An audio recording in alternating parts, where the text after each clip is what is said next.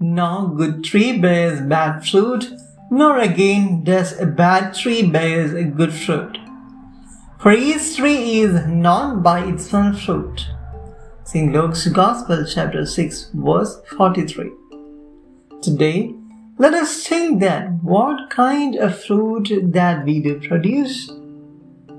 To produce good fruit at its proper season, the tree should have well-root system and should get proper nutrients and minerals and should have proper environmental conditions too.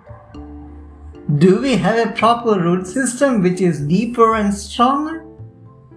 Do we receive proper minerals and nutrients in proper environmental conditions? Come on, let our roots may get its strong foundations from the gospel and it may receive proper minerals and nutrients from the gospel values. And our good friend circles may provide it good environmental conditions. And our trees may bear good fruits of love, charity, patience, forgiveness, mercy, hope, and so on. Let the light of the gospel may guide us. Amen.